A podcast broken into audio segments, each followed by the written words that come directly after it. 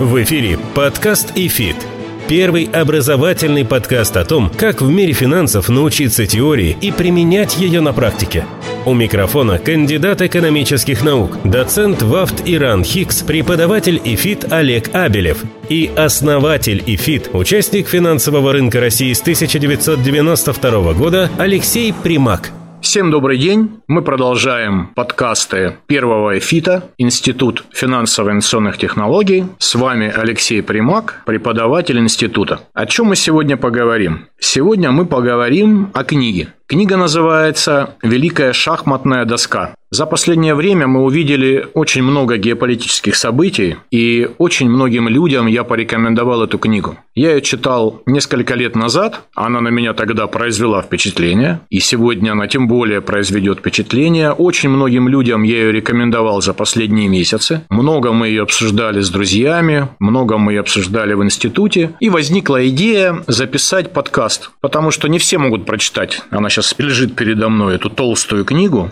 Временами она скучная, временами ее тяжело читать, но выводы и сам контекст, безусловно, очень интересен. Итак, мы начинаем. Великая шахматная доска, главенство Америки и ее геостратегические императивы. Так называется эта книга, и автор ее Збигнев Бжезинский, автор польского происхождения, но он американский политолог, и его можно назвать государственным деятелем, и он был один из ведущих идеологов внешней политики США.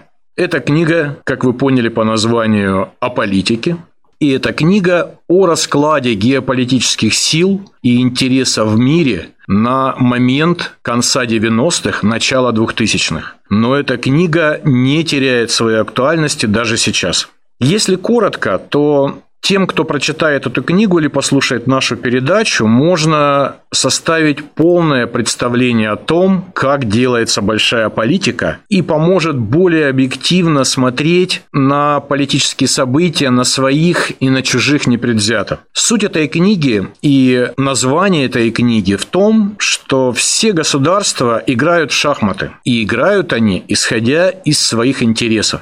Одни из них – игроки, другие кажутся себе игроками, а на самом деле все они фигуры или клетки на поле. Давайте мы тоже попробуем посмотреть на эту игру со стороны. На эту книгу я всегда слышал большое количество отзывов. Если вы загуглите эту книгу в русском интернете, то сложно не найти отзывов на эту книгу. Отзывы очень кардинальные. Кого-то она возмущает, кому-то она кажется откровением, но при этом все говорят с благодарностью из разных лагерей, от противников книги до противников американской политики. Все пишут, что да, действительно, спасибо вам за эту книгу. Все однозначно дают комментарии, что полезно было прочитать эту книгу. И все после этого интересуются автором Збигневом Бжезинским. И этот политолог оказал огромное влияние на внешнюю политику США. Эта книга, вы будете удивлены, написана в 1998 году. Фактически можно сказать, что это учебник новейшей истории. Збигнев описал соотношение сил в мире на тот момент, рассказал, какие у государств есть интересы, как они совпадают и где расходятся, и сделал прогнозы на будущее. Это самое интересное, что есть в этой книге. Фактически, эта книга про конец 20 века, где на большой шахматной доске играют шахматисты разных уровней и с разными целями. Только что распался Советский Союз, и это полностью изменило соотношение сил в мире. США остались единственной сверхдержавой. И Збигнев Бжезинский, он фактически предлагает стратегию, следуя которой Соединенные Штаты Америки могут сохранить и упрочить свое исключительное положение. Что нужно сделать с его точки зрения для Америки и для блага других государств, которые не так сильны и не слишком амбициозны? Америка в данной книге фактически выступает в роли такого доброго, но строгого учителя. И задача этого учителя – держать под контролем несколько десятков, можно так сказать, проблемных стран и не дать им передраться или уж тем более захватить власть в мире. Что предполагает Збигнев Бжезинский в этой книге? Он предполагает, что Америка когда-нибудь сложит с себя бремя белого человека, когда наступит Золотой век, и впервые в истории человечества не будет ни одной сверхдержавы. Но пока время это не пришло, строгий учитель нашему миру необходим.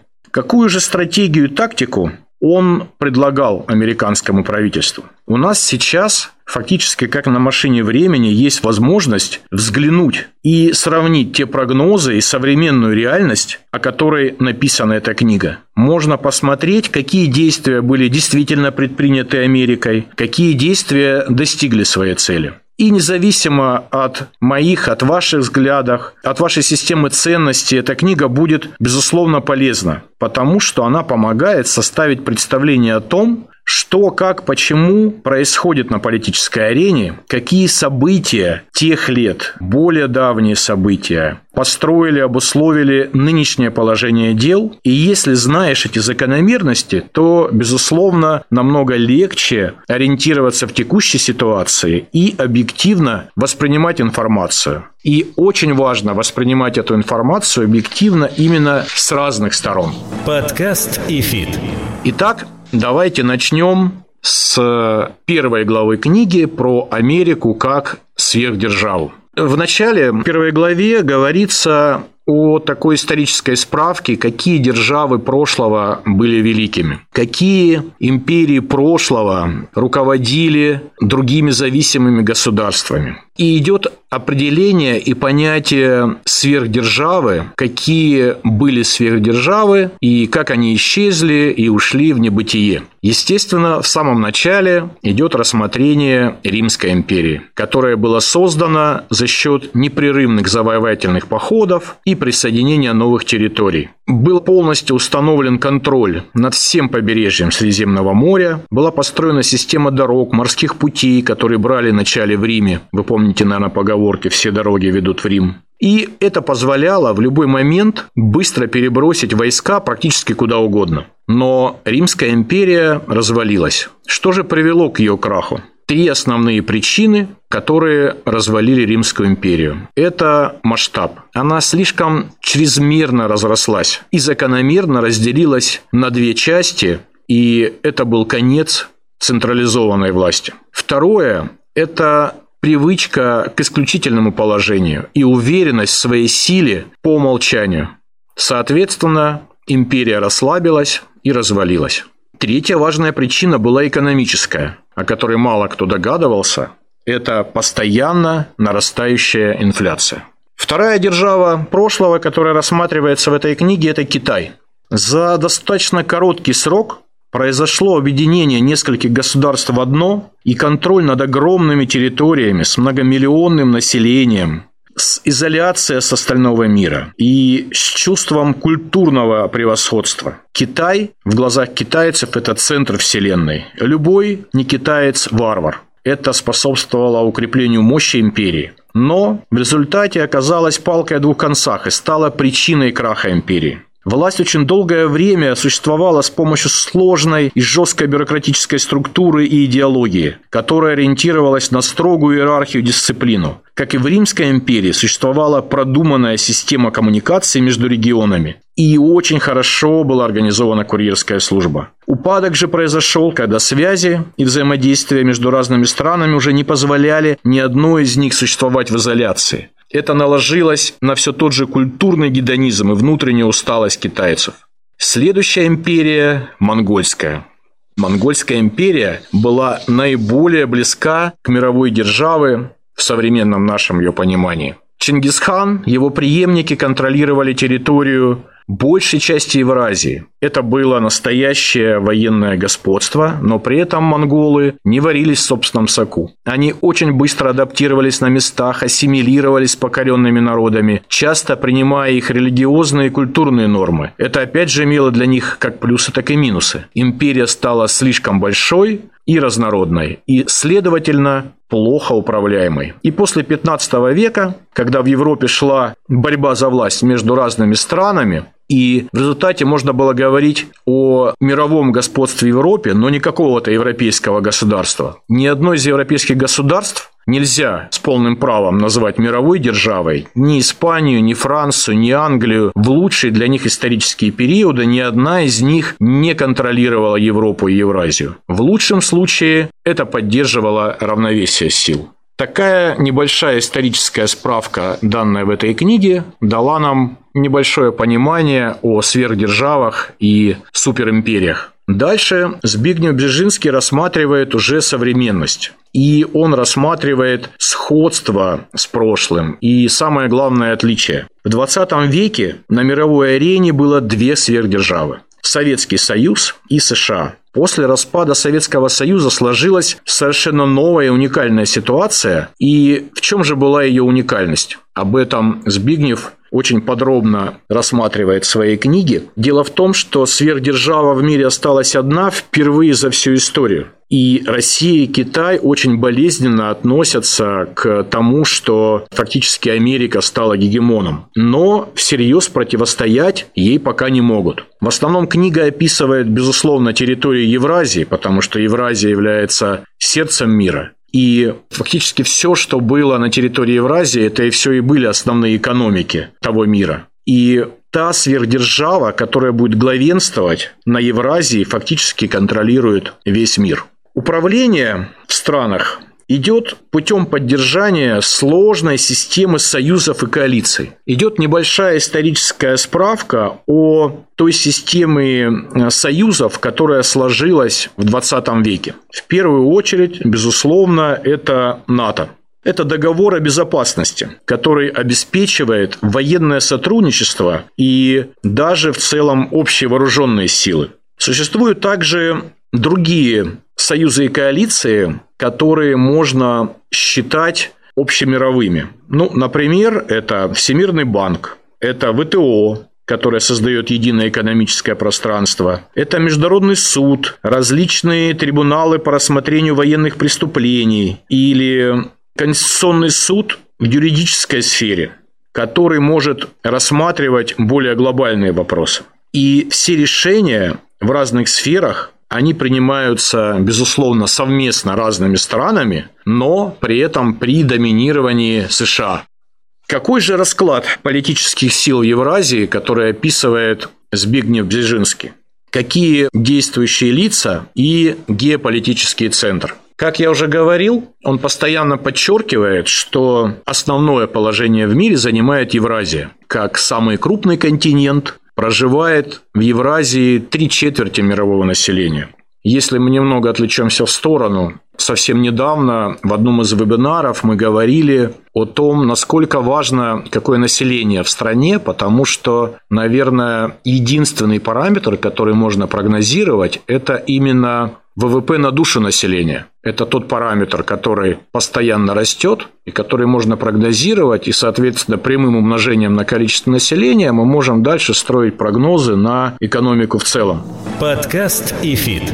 Что же пишет во второй главе своей книги «Шахматная доска» про Евразию великий американский политолог? Что для сохранения и укрепления господства в Евразии – какие моменты важны? Во-первых, нужно выявить те самые действующие лица, государства, которые хотят и могут всерьез влиять на международное распределение сил. И важно понимать их внешнеполитические цели, их и их правительств. Определять геополитические центры, так называемые страны-катализаторы, важные именно с географической точки зрения и представляющие интерес для стран и действующих лиц. На момент написания книги, 1998 год, какие государства, кроме США, были наиболее сильны? И какие у этих государств интересы, и как эти интересы пересекаются? Збигнев выделяет в этот период 5 действующих лиц и 5 геополитических центров. Первая группа – Франция, Германия, Россия, Китай и Индия. Вторая группа – Украина, Азербайджан, Южная Корея, Турция и Иран.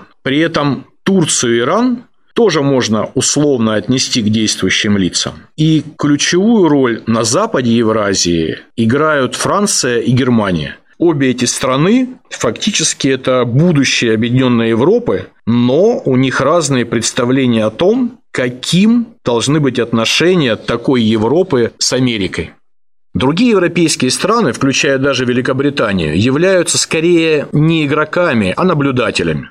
К объединению Европы они относятся либо нейтрально, либо скептически, не выказывая ни активности, ни выраженного противодействия процессу объединения Европы. Россия, несмотря на утрату многих ключевых позиций, по-прежнему заметно влияет на государства бывшего Советского Союза и не теряет политических амбиций. Очень интересно прочитать эту книгу, особенно в свете последних событий, и сравнить то, о чем писал великий американский политолог, и с тем, что реально произошло за последние годы. О чем он пишет?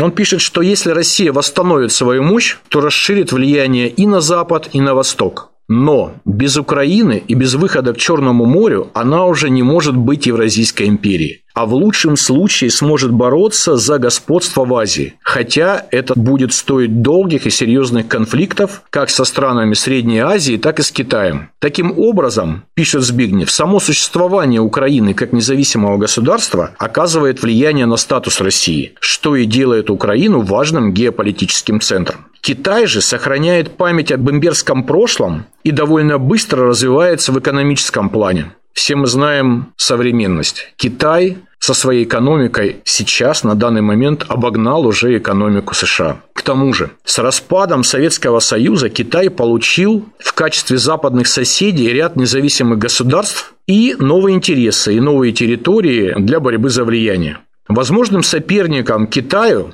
Збигнев считает Индию. Но она для Америки представляет меньшую потенциальную опасность, поскольку евразийские интересы этих стран фактически не пересекаются.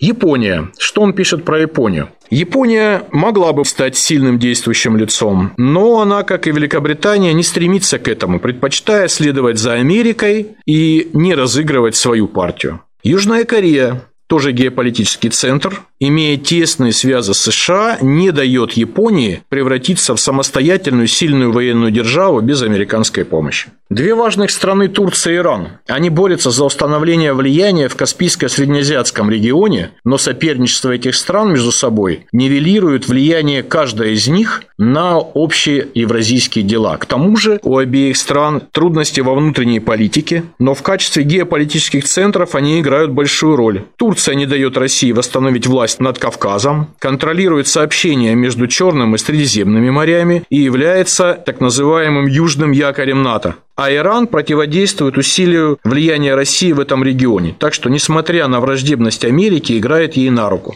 Интересное определение в книге дается Азербайджану. Азербайджан, дословно, пробка в сосуде, содержащем богатство бассейна Каспийского моря и Средней Азии. Азербайджан располагает очень большим запасом энергетических ресурсов.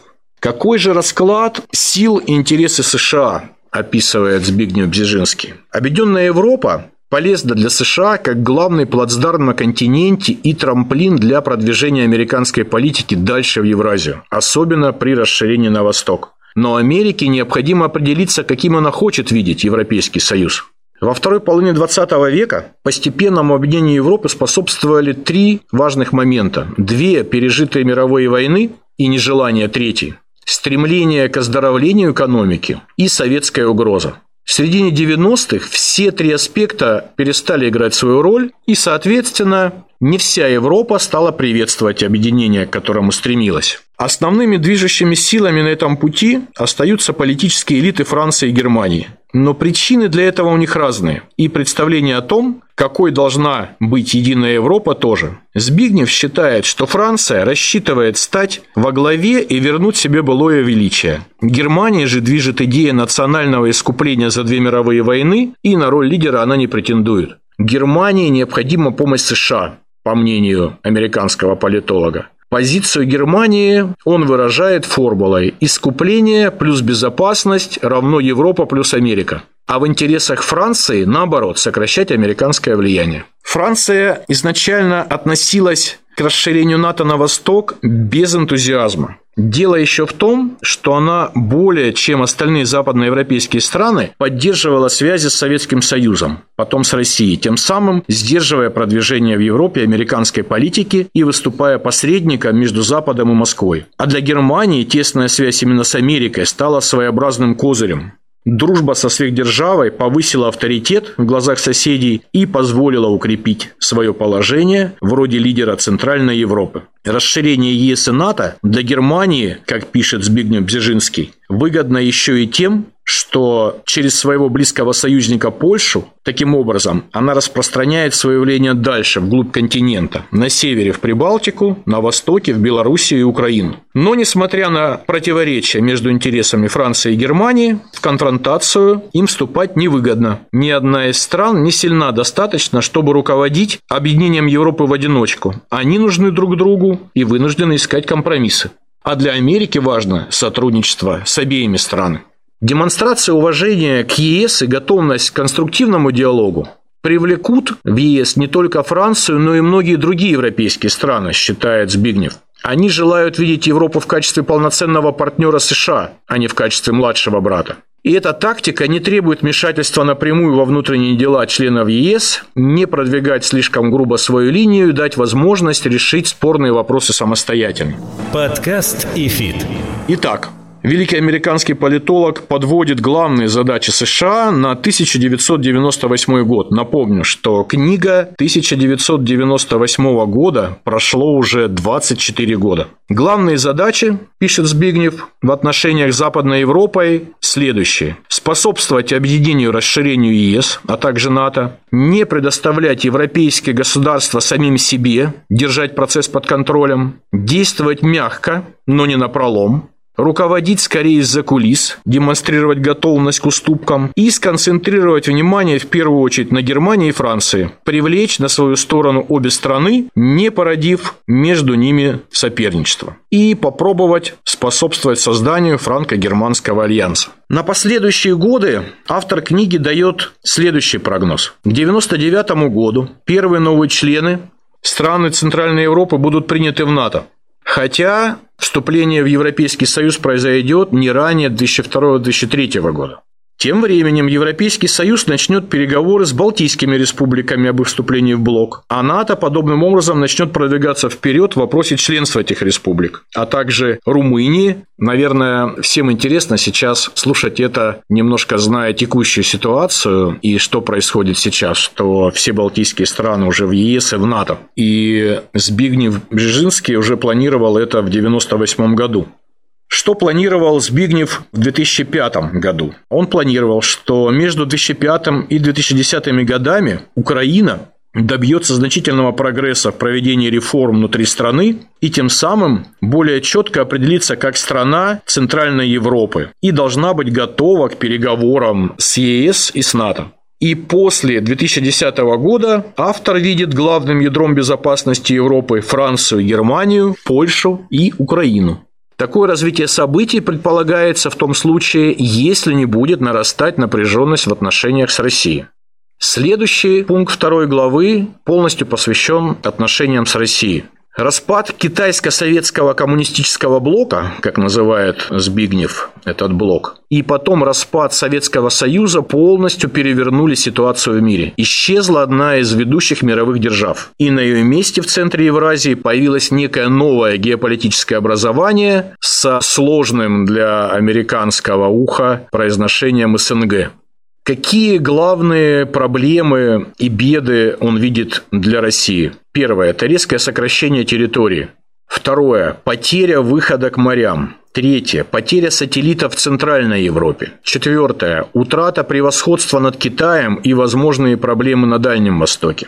Резкое изменение международного политического статуса и экономический и социальный кризис внутри страны. И у США появилась новая задача определиться, как взаимодействовать с еще вчера не существовавшими странами, в первую очередь, естественно, с Россией. В интересах США не допустить ни анархии, ни восстановления империи. Значит, необходимо поддерживать Россию экономически и через это стараться направлять в нужное для себя русло ее внутреннюю политику. И, во-вторых, усиливать и расширять трансатлантический альянс.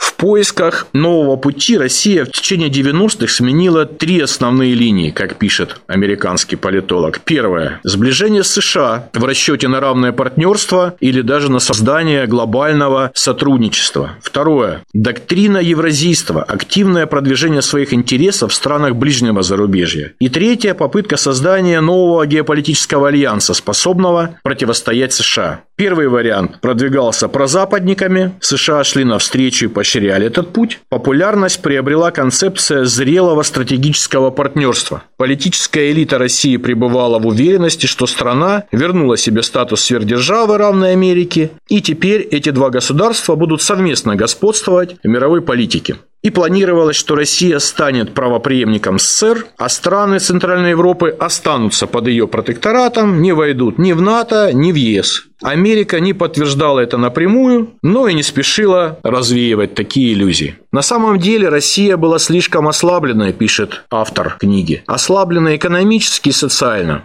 И когда это стало очевидным, российские политики и многие простые граждане почувствовали себя оскорбленными и обманутыми. Усилилось влияние националистов и милитаристов. На этой волне приобрел популярность второй вариант, ориентированный на восстановление и укрепление влияния в бывших советских республиках. Некоторые его приверженцы планировали создать на базе СНГ аналог ЕС под руководством России. Другие были настроены более радикально и желали возродить империю в прежних границах. Однако от новых независимых государств шагов навстречу не последовало. Даже наоборот, многие из них восприняли эту инициативу с возмущением. В середине 90-х появляется неявный блок против новой интеграции и основные противники – Украина, Узбекистан, Туркменистан, Азербайджан, Казахстан, Грузия, Молдова. Попытки давления приводили только к обратному результату, пишет Збигнев. К тому же, сами россияне в большинстве своем в 90-е годы не поддерживают создание нового союза силовыми методами. Запад это тоже не поддерживает и даже напрямую мешает. Итак, к концу 90-х Россия оказывается на перепутье, пишет автор книги. Единственный разумный выход, как он считает, отказаться от имперских амбиций, активно сотрудничает с расширением ЕС и НАТО для того, чтобы подтолкнуть Россию на этот путь, что должны делать США? Противодействовать укреплению ее связи с Ираном и Китаем, всячески поддерживать страны бывшего СССР, в первую очередь Украину, Азербайджан и Узбекистан. Если Россия принимает вступление в НАТО стран Центральной Европы и позже Украины, что более трудно и болезненно, то она тем самым соглашается стать сама частью Европы. Если же нет, то выбирает свой особый евразийский путь и обособленное существование. Автор книги считает, что первый путь выгоден для России, иначе она рискует стать изгоем и политическим трупом. В следующем пункте второй главы Збигнев рассматривает Балканы, Евразийские Балканы. Он называет этим термином зону, где наиболее велика возможность серьезных военных конфликтов. Евразийские Балканы – это для него Казахстан, Кыргызстан, Таджикистан, Узбекистан, Азербайджан, Армения, Грузия, Афганистан и потенциально Турция и Иран. Тем, чем долгое время были реальные Балканы для Европы, эта большая геополитическая зона является для Евразии в целом. Причина – этнические конфликты и соперничество крупных держав на этой территории. И в первую очередь из-за огромных запасов полезных ископаемых, особенно нефти, газа и золота. В этом регионе в разные времена доминировали Россия, Турция и Иран. А к концу 20 века здесь столкнулись интересы не только этих стран, но также США, Китая, Пакистана и Индии. Наиболее сильные амбиции, пишет автор, России, поскольку большинство стран ранее входили в состав Советского Союза и не все связи до сих пор разорваны. Россия будет стараться, пишет Збигнев, удерживать своих бывших младших братьев в качестве союзников в военной области и расширять имеющуюся сеть трубопроводов, чтобы избежать постройки новых, проходящих в обход ее территории. Главные объекты в этом плане – Азербайджан и Казахстан. Азербайджан, однако, отказывает России не только в размещении военных баз, но и в прокладке единого нефтепровода к российскому порту на Черном море. Туркменистан и Казахстан обсуждают с другими странами создание новых трубопроводов в обход российской территории. В 1995 году новая транспортная магистраль, которая связывает Туркменистан и Иран, и это может позволить Европе торговать со Средней Азией, пользуясь железнодорожным транспортом в обход России. Внутри СНГ возникает союз Украины и Узбекистана, пишет Збигнев. эти страны официально требуют, чтобы сменялись представители совещаний на высшем уровне стран-членов СНГ. Это удар, как он пишет, по главенству России. И Украина подписывает с Узбекистаном, Туркменистаном и Грузией соглашение о военном сотрудничестве. Даже Казахстан, более или менее лояльно относившийся к России, заявляет, что выйдет из СНГ, если увидит угрозу своей независимости. Турция и Иран слабее России, пишет автор книги, и еще менее стабильны в плане внутренней политики из-за национальных и религиозных противоречий. Но у каждой из этих стран есть свои отдельные, никому больше недоступные рычаги для влияния в регионе. Америка не может доминировать на этом пространстве из-за географической удаленности, но и пренебрегать своими интересами здесь тоже, конечно, не может. В интересах Америки не допустить ни одно из трех государств к единоличному контролю над этим регионом. И главную задачу, которую ставит Збигнев в этой книге, способствовать созданию сети нефтепроводов и транспортных путей, которые соединят регион с центрами мировой экономической деятельности и по морю, и по суше, именно так, как выгодно Америке. И, что очень важно, минимизировать влияние России, но не исключить ее из игры полностью. Это может быть не полезно, да и не получится. И в наибольшей степени Америке выгодно поддерживать Азербайджан, Узбекистан и, за пределами региона, Украину. Этническая и политическая разобщенность на евразийских Балканах, в кавычках он всегда выделяет этот термин, большое зло для США. Чем равновесие и консолидация стран региона даже за счет усиления и распространения в них ислама. Подкаст «ИФИТ». Следующая глава книги про Дальний Восток. Основные силы, как считает автор, это Китай и Япония. Чтобы иметь на Дальнем Востоке опорный пункт, Америке нужно учитывать интересы обеих стран, принимая во внимание сложные отношения между ними и не самые простые собственные отношения с каждой из них, а в идеале трехстороннее взаимодействие. Ключевым моментом автор книги называет Японию как потенциально мировую державу, а Китай считает региональной. Исходя из этого и стоит взаимодействовать с этими странами. В Китае, как считает Збигнев, национализм формировался веками. Воспоминания об ушедшей имперской мощи до сих пор влияют и на политику страны, и на самосознание среднестатистического китайца. В распаде великой державы в прошлом поучаствовали наиболее активно 4 державы. 2 из них в глазах китайцев уже наказаны тем же самым. Это Великобритания и Россия. Остаются Америка и Япония. И именно с ними Китаю приходится наиболее плотно взаимодействовать. Япония – давний исторический враг. Америка является соперником из-за самого факта своего существования, своего статуса сверхдержавы и нежелания пустить на это поле другую страну. В интересах Китая было бы стравить 2 страны между собой. В интересах Америки дать понять Китаю, что она ему может быть союзником, а не врагом. Хотя это и поддерживает Японию. И несмотря на бурный экономический рост, Китай вряд ли вырастет сверхдержаву в любом случае, как считает автор книги. Быстрый рост требует многих ресурсов. Среди последствий – социальное неравенство и чрезмерное потребление энергетических ресурсов, повышенная необходимость импорта товаров. Пока Китай все же более интересует доминирование в Азии. Про Японию Збигнев пишет, что она была под контролем США после Второй мировой войны, а в дальнейшем страны стали союзниками. Как и Китай, Япония веками вырабатывала свой уникальный характер, образ жизни, долго изолировала себя от остального мира, но попытки создать империю начались только в XIX веке. Успехом не увенчались и после поражения во Второй мировой войне сошли на нет, но зато начался экономический рост и ориентация на Запад. Положение Японии в Азии во второй половине XX века можно сравнить с положением Германии в Европе. Но Азия, в отличие от Европы, разобщена. Германию соседи уже уважают и не боятся, а к Японии ее соседи относятся с настороженностью. Германия для США союзник, Япония же под протекторатом. С Россией прохладные отношения из-за Курильских островов. Япония фактически изолирована в своем регионе. Уйти из-под зонтика Соединенных Штатов она вряд ли решится, пишет автор книги. Есть несколько политических течений, но все они прямо или косвенно нацелены на то, чтобы с помощью Америки занять более высокое место в мире и не приобрести при этом новых врагов в Азии.